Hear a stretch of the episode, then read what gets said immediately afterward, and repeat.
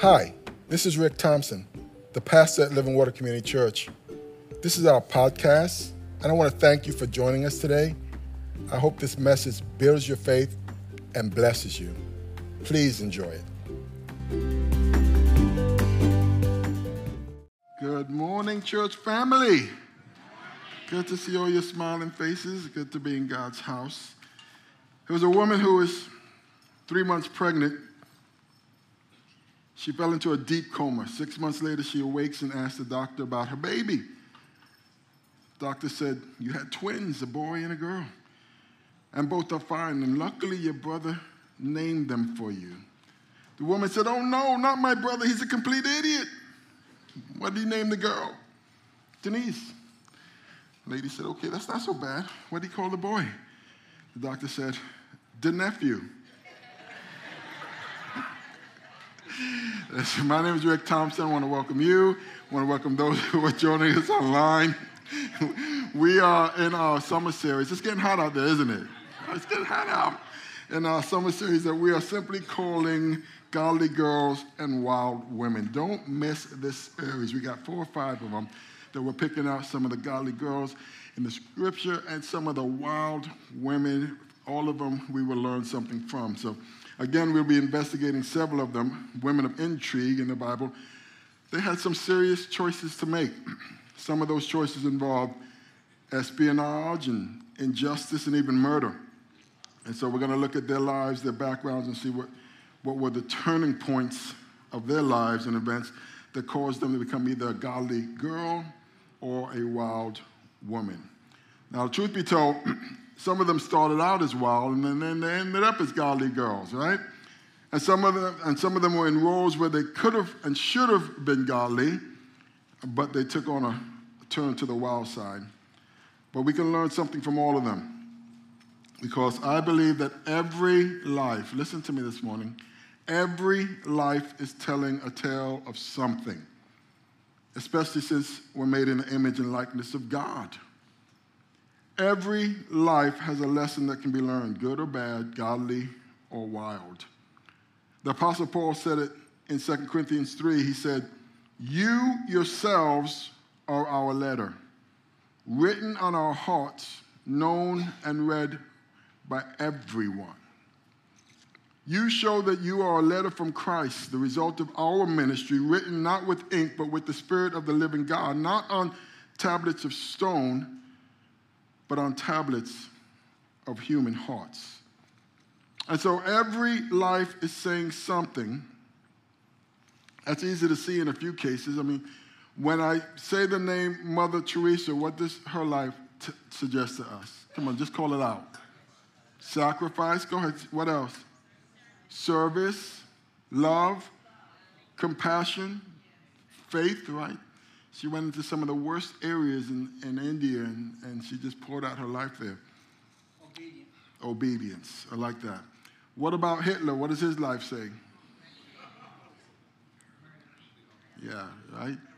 Death, hatred, division. How about someone from the Bible? Samson. What does his life say? Strength. What else? Disobedience. Disobedience. Lust mistakes. You think he had some regrets? How about someone from our century, Dr. Martin Luther King? What does his life say? Peace, love, acceptance, unity, right? How about uh, Will Smith, recent? Will Smith. His life is saying something right about now. Listen, Will Smith is my favorite uh, action uh, uh, actor out there. And then he made some mistakes. And so, so his life is saying something, right? Brilliant, uh, troubled maybe at this time.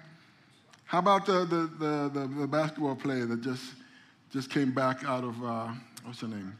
Brittney Griner. Brittney Griner. What does her life say? Do you know who she is? She, she's the NBA uh, basketball player who, refused, who, who refuses to stand for the pledge to the flag at the beginning because this country is so racist and whatever. Then she went to Russia, her, her place where it's supposed to be awesome, and they arrested her for having a, like a gram of weed. And she spent 10 months in a Russian prison until they finally got her out. And guess what now she's doing? She's standing for the pledge to the flag. She says it, mean, it means something totally different to her now. It just took her 10 months in a Russian prison to figure out that this is the greatest country on the planet. Come on, somebody. And so everyone's lives are saying something. To the person I want to look at this morning is I want to look at, as you might have guessed, is Hannah. And what is her life saying?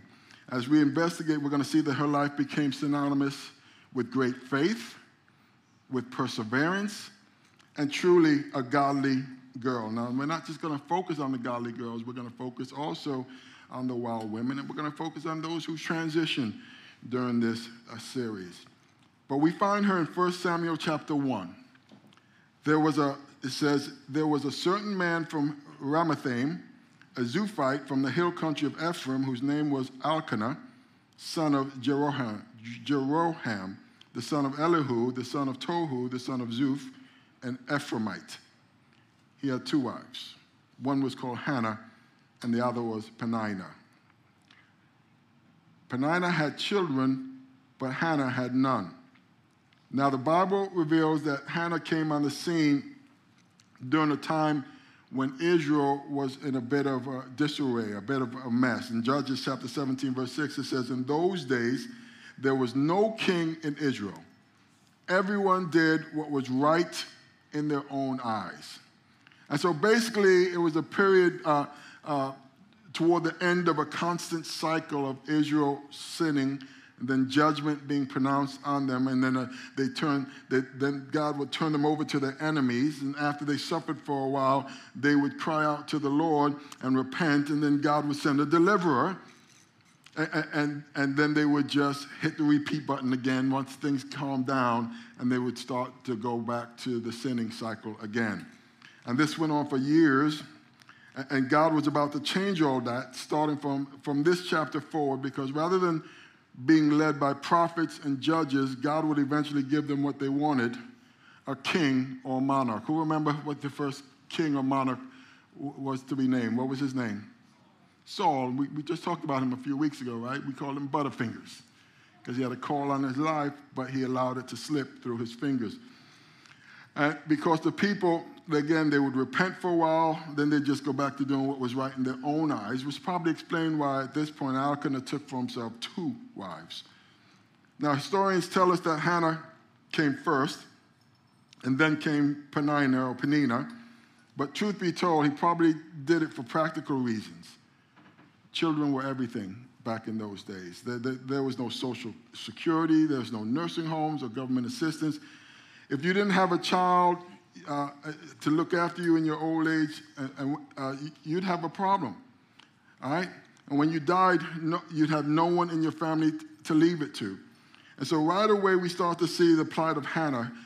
Uh, the Bible reveals to us that she is childless, and, and for some reason, she couldn't have children, a condition that many believed in those days was a curse from, the, from God.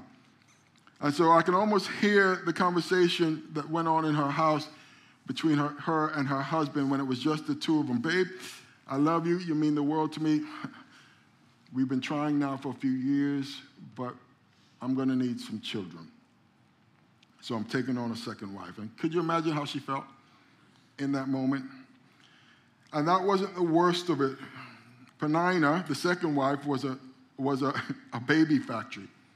I mean, every time he walked past her, she was getting pregnant and apparently, uh, she just couldn't take the win, being the second wife and being the one that was having all the children, because every chance she had, she was rubbing it in Hannah's face. 1 Samuel chapter 1, verse 4. Whenever the day came for Elkanah to sacrifice, he would give portions of the meat to his wife Peninnah and to all her sons and daughters.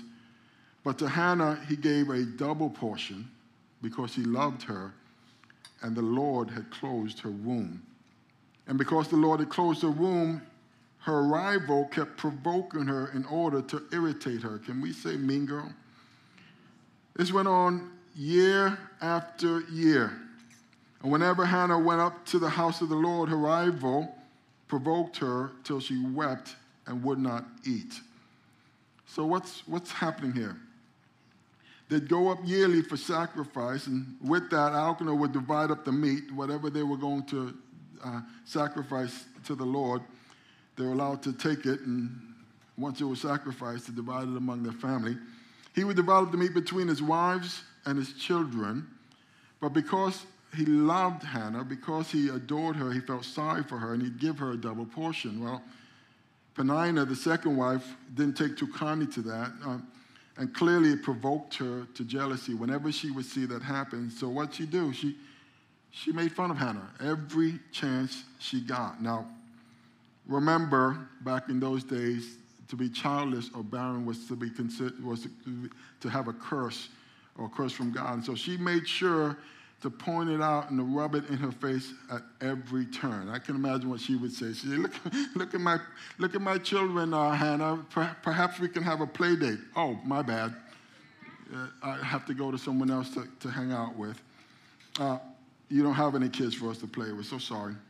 Or maybe I'll hold on some clothes, you know, from some, from, for some hand-me-downs. Wait, wait, but you don't, have, you don't have any kids for me to pass them down to. I'll just donate them to Goodwill. And it was just kind of mean stuff like that. She was constantly rubbing things in her face. And the Bible says this went on for years. I, I looked, up, I looked up the history, and, and uh, the historical uh, records declare that she was in this situation for like 19 years. It's a long time that this was going on.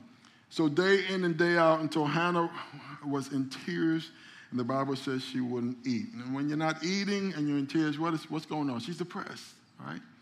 She recognizes that she's not uh, fulfilling the role that she expected in this marriage, and now this woman is in her house or in her sphere of influence and she's rubbing it in. Now, what's remarkable about all this is Hannah never gives it back. She never, the Bible doesn't record it anyway, if she did. She doesn't give it back to her. Now, can I just say, that wouldn't be me. It wouldn't be most of you guys. I know most of you guys. Wouldn't be anyone in my family, right? Uh, you'd be like, yeah, that's okay. News alert. You're the side chick. you'd have something to say. he loves me more than he loves you. Or you would say something like, by the way, Miss Baby Factory, here's some temp material. You're going to need it for your moo dresses. your figure's all over the place. You'd have something to point out negative in that situation. But seriously, Hannah, through it all, through the pain, through the disappointment, she says nothing. Not to her anyway. So my question to you is, what do you do when you're disappointed? When things aren't going the way you want or you expect? And the truth of the matter is, for many of us, it's, it's, it's I call it wine and cheese time or moan and groan time. You, you don't get the promotion you think you deserve, and now everybody's got to know about it. You're having car trouble, and the world is coming to an end. You, you're constantly complaining about why you didn't get invited to the party. I came across a post a, a while ago in which uh, I'm not going to mention her name, but she admits that it makes her very upset when she sees her friends liking other people's posts but not hitting the like button for hers. Can someone say, oh? I mean, that's sad. I mean, like people starving all over the world. There's a, there's a war going on in Europe and people are dying, but somebody didn't hit her like button. This wasn't a teenager, this was a grown woman. And as extreme as this sounds, this, this isn't an isolated incident because if we're honest, in the back of many of our minds, we think somehow God is ripping us off if things don't go exactly the way we had planned them. Having trouble with your marriage or your finances, or your job's not quite going the way you think, or there's issues with your friends. And, and instead of just, you know, taking it on the chin, we complain and we complain and we complain. Or others just give up. Give up on their walk with the Lord or give up on relationships. Lots of marriages do that. We've already established that marriages are hard and relationships are hard because there are, uh, uh, there are usually at least two sinners in every relationship. Come on, somebody. And unless we decide to try to work it out in a loving and selfless biblical manner, that marriage could very well fall apart. But that's not just true about marriages. That's true about many situations. The pastor might come up on the podium and it might be time to, to, preach on, on tithing, and he'll come up with this great illustration about a father who goes out to your favorite donut plates, whether it's Dunkin' Donuts or if it's Krispy Kreme, and he picks up 10, 10 uh, uh, donuts and he brings them home and he gives them to you, and he turns to you and he says, Okay, just give me back one of them. Let me just have one of them. Well, these are my donuts. Well, I just want one of them back. And that's literally what God does for us. He, he gives us everything, he, that, everything we have comes from the Lord. Come on, somebody. And he says, just give me back one. Give me back 10% of what I've given you. And so, so, so you like the illustration and you think, you know what, I'm going to give that one, I'm going to give that one a try, right? And, and you go home and you adjust your budget and you write out for, the, for your first time, your first tithe check. And, and, and you're not going to lie, it was hard. You do it for maybe two or three weeks until you notice things have gotten just a little bit tighter. And in order to keep this thing going, you have to give something up, like, like your, your, your daily trips to Starbucks where, where you get your, your, your $10 latte or whatever grande. You ever been to Starbucks? It's confusing. Or, or, or, you have to maybe cancel your HBO subscription or not keep buying the, the, the next latest and greatest iPhone 15, 16, and 17 that cost $1,500 and nothing was wrong with the last one that you had. You may have to cancel an app or two on your data plan on your phone, and you think to yourself, well, God doesn't expect me to do that. I mean, how am I going to watch Netflix at work? and after three or four weeks, you're back just living, leaving God a tip every once in a while because it's just too hard. And the irony of it all, they found this statistically that people will pay more for their Wi Fi or their multiple apps on their smartphone or t- smart TV than they give to God on a regular basis. That's just sad. And so, what can we learn from the life of Hannah? Well, with Hannah, the first thing is obvious. I want you to write this down. There was no complaining that we see. There was no complaining. Now, was she upset? Obviously. But she's not a complainer or someone who maliciously lashes out with side comments and digs. I was just joking. It wasn't that she thought she was better than anyone else. It's just that, that, that her, her difficult circumstances revealed her godly character. Now, how many of you know it's easy to do that Christian thing when everything is well? Come on, somebody when the bills are paid and you're getting along with your wife and you know the wind is at your back and the sun is at your face and you get in the car it drives well and nobody you don't have a panina or panina in your life you know squawking in your ear. Everything is fine. The, the kids are doing what they're supposed to do. It's easy to do that christian thing. But let me tell you something. Add a little pressure or conflict to the mix, and, and what's really on the inside of you is going to come out. It's going to come out. And in her case, it did come out. It came out in a flood of tears. How many know it's okay to cry? Come on, somebody. It, it, Jesus wept. Jesus cried. But that wasn't the issue. It's not about the crying, it's who you're crying to. Come on. 1 Samuel chapter 1, verse 8. Hannah why are you crying? Her husband Elkanah asked. Why won't you eat? Why are you troubled? Am I not better to you than 10 sons? And Hannah got up after they ate and drank at Shiloh. Eli the priest was sitting on the chair by the doorpost of the Lord's tabernacle. Deeply hurt, Hannah prayed to the Lord and wept with many tears. And so with Hannah, there was no complaining at least to the people around her. But there was also tears and pain. But who did she direct them to? She directed them to the Lord. I want you to write that down. She directed them to the Lord. Again, I call your attention to remember this is not just going on for a day or a month or a week. Uh, or, you know, this is going on for years. The same scene played out over and over on a yearly basis. They'd come for worship and they'd sacrifice, and every year her sister wife would be pushing out babies and raking her over the coals. But instead of complaining to people, she persistently cried out to the Lord. And even her husband tried to console her, but in the end, what was he going to do? Because her situation was in the hand of God, because only God was able to change the circumstances. She knew it, because He alone had the ability. You see, the same one who hangs the stars in space and spoke and said, Let there be, and it was. That's the same one who, who, who the Bible says the sparrow doesn't fall to the ground without him knowing, and the very hairs of our heads are numbered. He is the only one who can change anything. And so the Bible says, Cast your cares on him because he cares for you. 1 Samuel chapter 1, verse 11. And making a vow, she pleaded, Lord of hosts, if you will take notice of your servant's affliction, remember and not forget me, and give your servant a son. I will give him to the Lord all the days of his life, and his hair will never be cut. When he says hair will never be cut, when you dedicated a son to the Lord and they didn't cut your hair, it was a Nazarite vow that he, she, she was going to uh, uh, implement on his life. It means you're set apart for the work of the Lord. Verse 12. And while she continued praying in the Lord's presence, Eli watched her lips.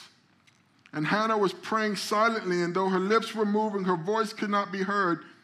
And Eli thought she was drunk and scolded her. How long are you going to be drunk? Get rid of your wine.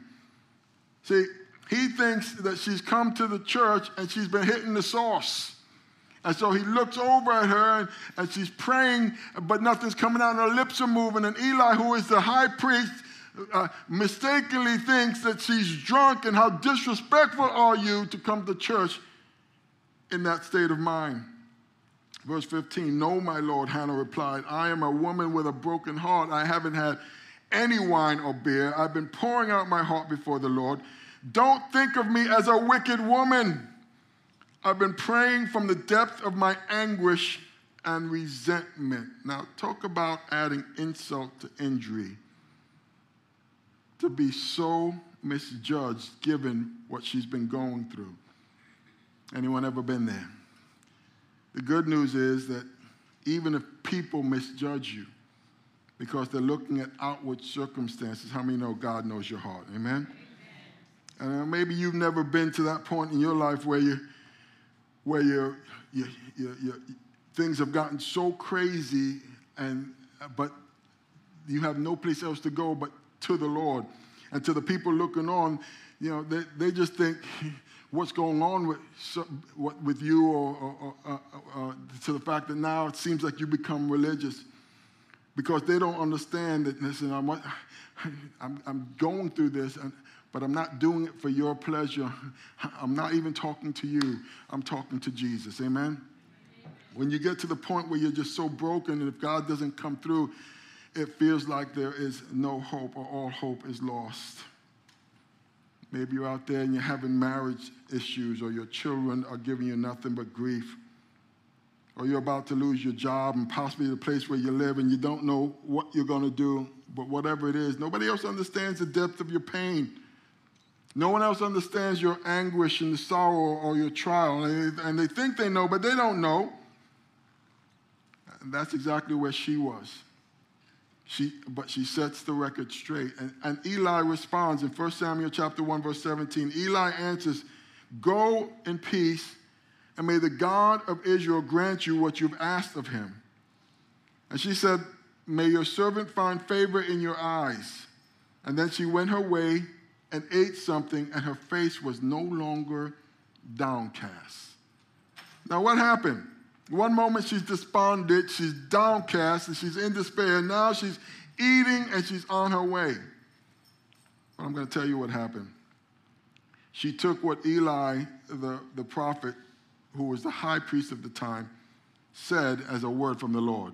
Come on, somebody. And it brought her immediate peace. Can I get a witness? You ever got to that place where all of a sudden, I mean, things are going so bad, and then all of a sudden the, you hear on the radio or you open up your Bible and you read, and, and it feels like a word was directly to you and it brings peace to you. It's the Lord working. Things on the outside hasn't changed, but something on the inside just aligned with the word of the Lord, and you just know that you know that you know that God's going to work it out. That's where she was. Something has shifted in her spirit. And so she, she, she, she's no longer depressed or despondent because she knew that God had heard her. Now, listen to me. God invites every single one of us to that place of peace. In Philippians chapter 4, verse 6, it says, Don't worry about anything, but in everything through prayer and petition with thanksgiving. Let your requests be known to God. And what does it say? And the peace of God, which surpasses every thought, will guard your hearts and your minds in Christ Jesus. 1 Peter chapter 5, verse 7. Give all your worries and cares to God. Why? For he cares about you. Matthew 11, 28, Jesus said, Come to me, all of you who are weary and carry heavy burdens, and I will give you rest. Take my yoke upon you. Let me teach you, because I am humble and gentle at heart, and you will find rest for your souls.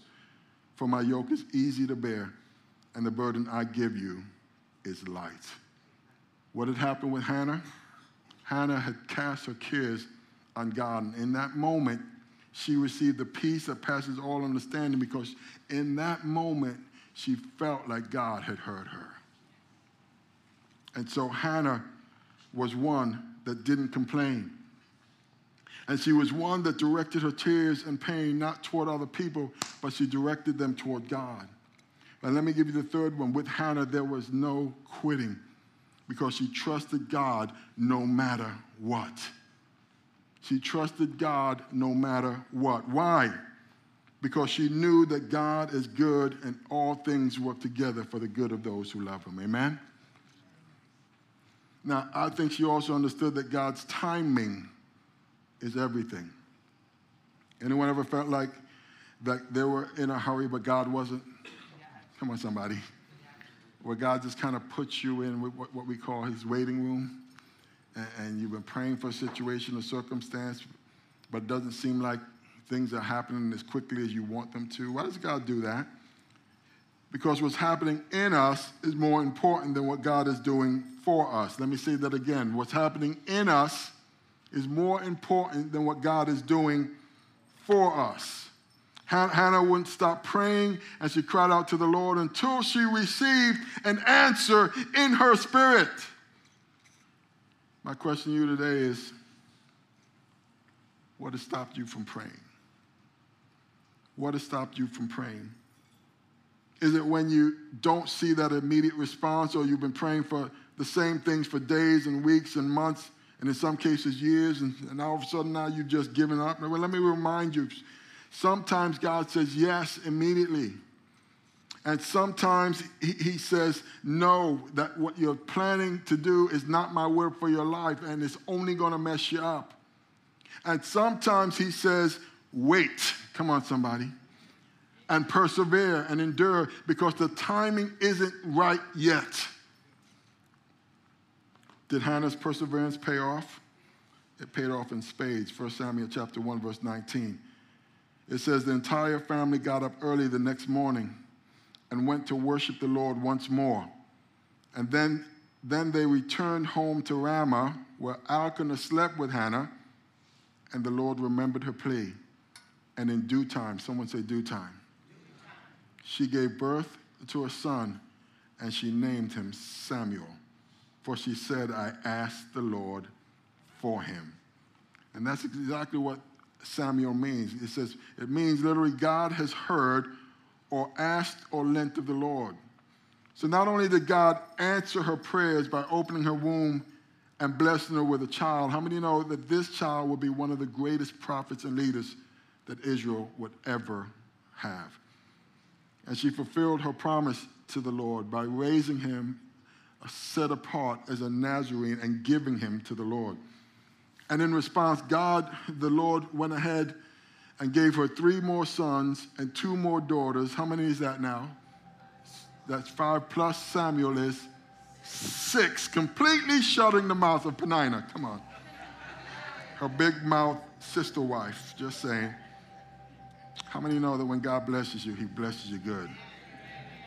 That he has the ability to shut the mouths of your enemies. He says, declared to David, I prepared a place for you in the presence of your enemies. I love that in my spirit because it tells me that it says, I, I prepared a place for you. It didn't say I just prepared a place for you. I prepared a place for you in the presence of your enemies. Meaning I've raised you up, and even though they had something to say, it doesn't matter what they say. It only matters what he says. And he's going to let them see that what, what he can do for those who put their trust in him. Come on, somebody. And he'll raise you up even though they say you're going to fail, even though they say you're going backwards, even though they say you're a fool for following Jesus, he says, I'm going to raise you up in the presence. They might get a little jealous, but that's okay. Your blessing is coming. Turn to someone and say, Your blessing is coming. But the key to Hannah's success was what God was doing on the inside of her through prayer and perseverance. Hannah was a godly girl and a great wife and a great mom because she knew where to go to find her answers. And let me suggest to you today, those who are here and those who are watching online, instead of complaining to your friends and your family, cry out to God. Take it to the Lord. He hears us. The Bible says it is a free invitation to come boldly into his throne room of grace. In fact, that's what Hannah's name means. It means grace. To come into his presence and to pour out your supplications before him. And whatever you do, whatever you do, do not quit because your blessing is coming. It's coming. God has heard you. And the blessing comes to those who persevere. And lastly, if everyone's lives are saying something, what is your life saying? If everyone's life is a letter to someone, like Mother Teresa and Hitler and Will Smith and and all these others. What is your life saying?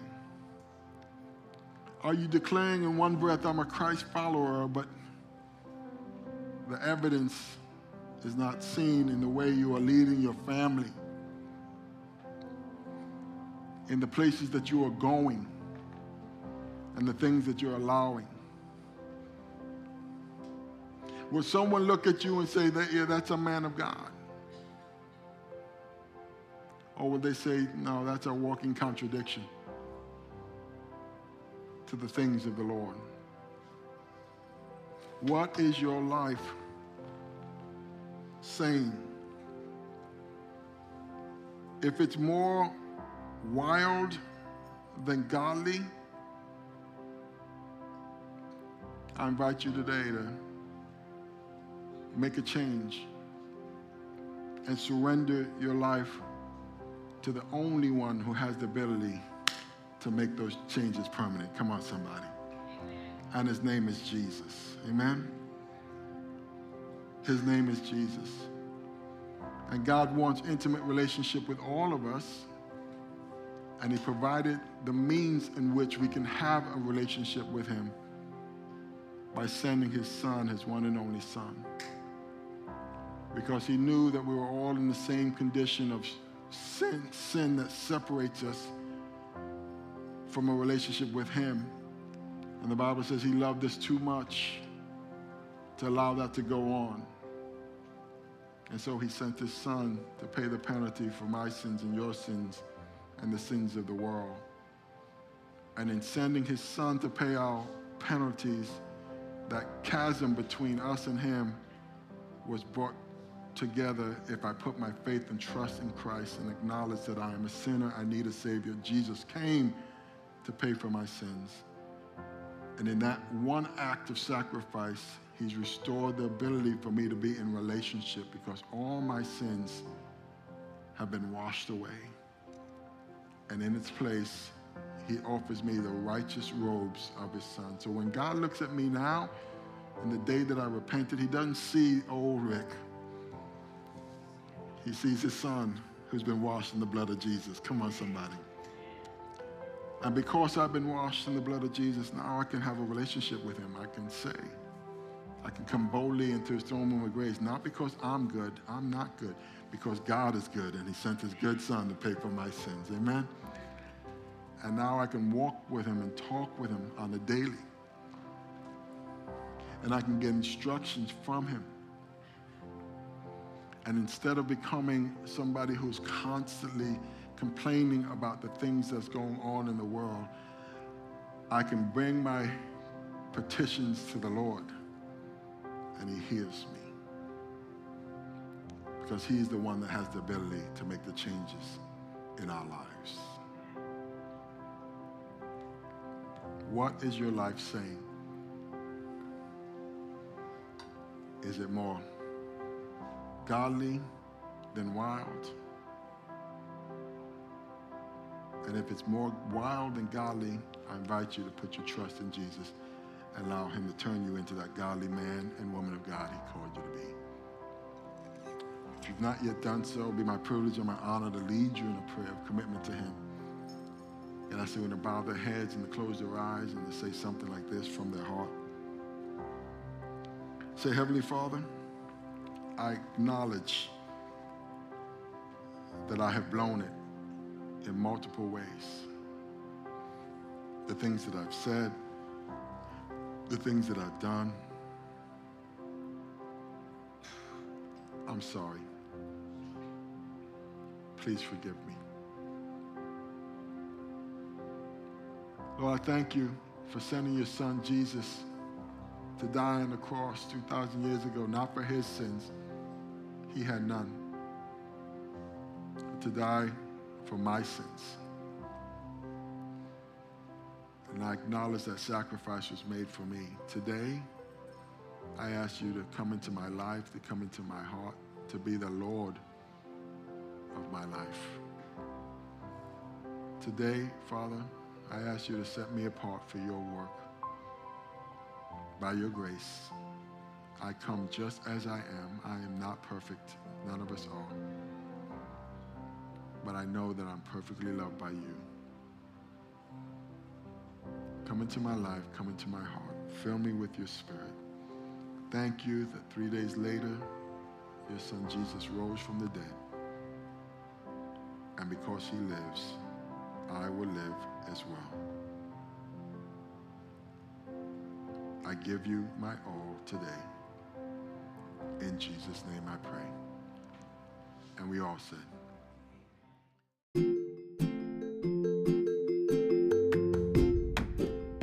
Thank you so very much for listening to this message.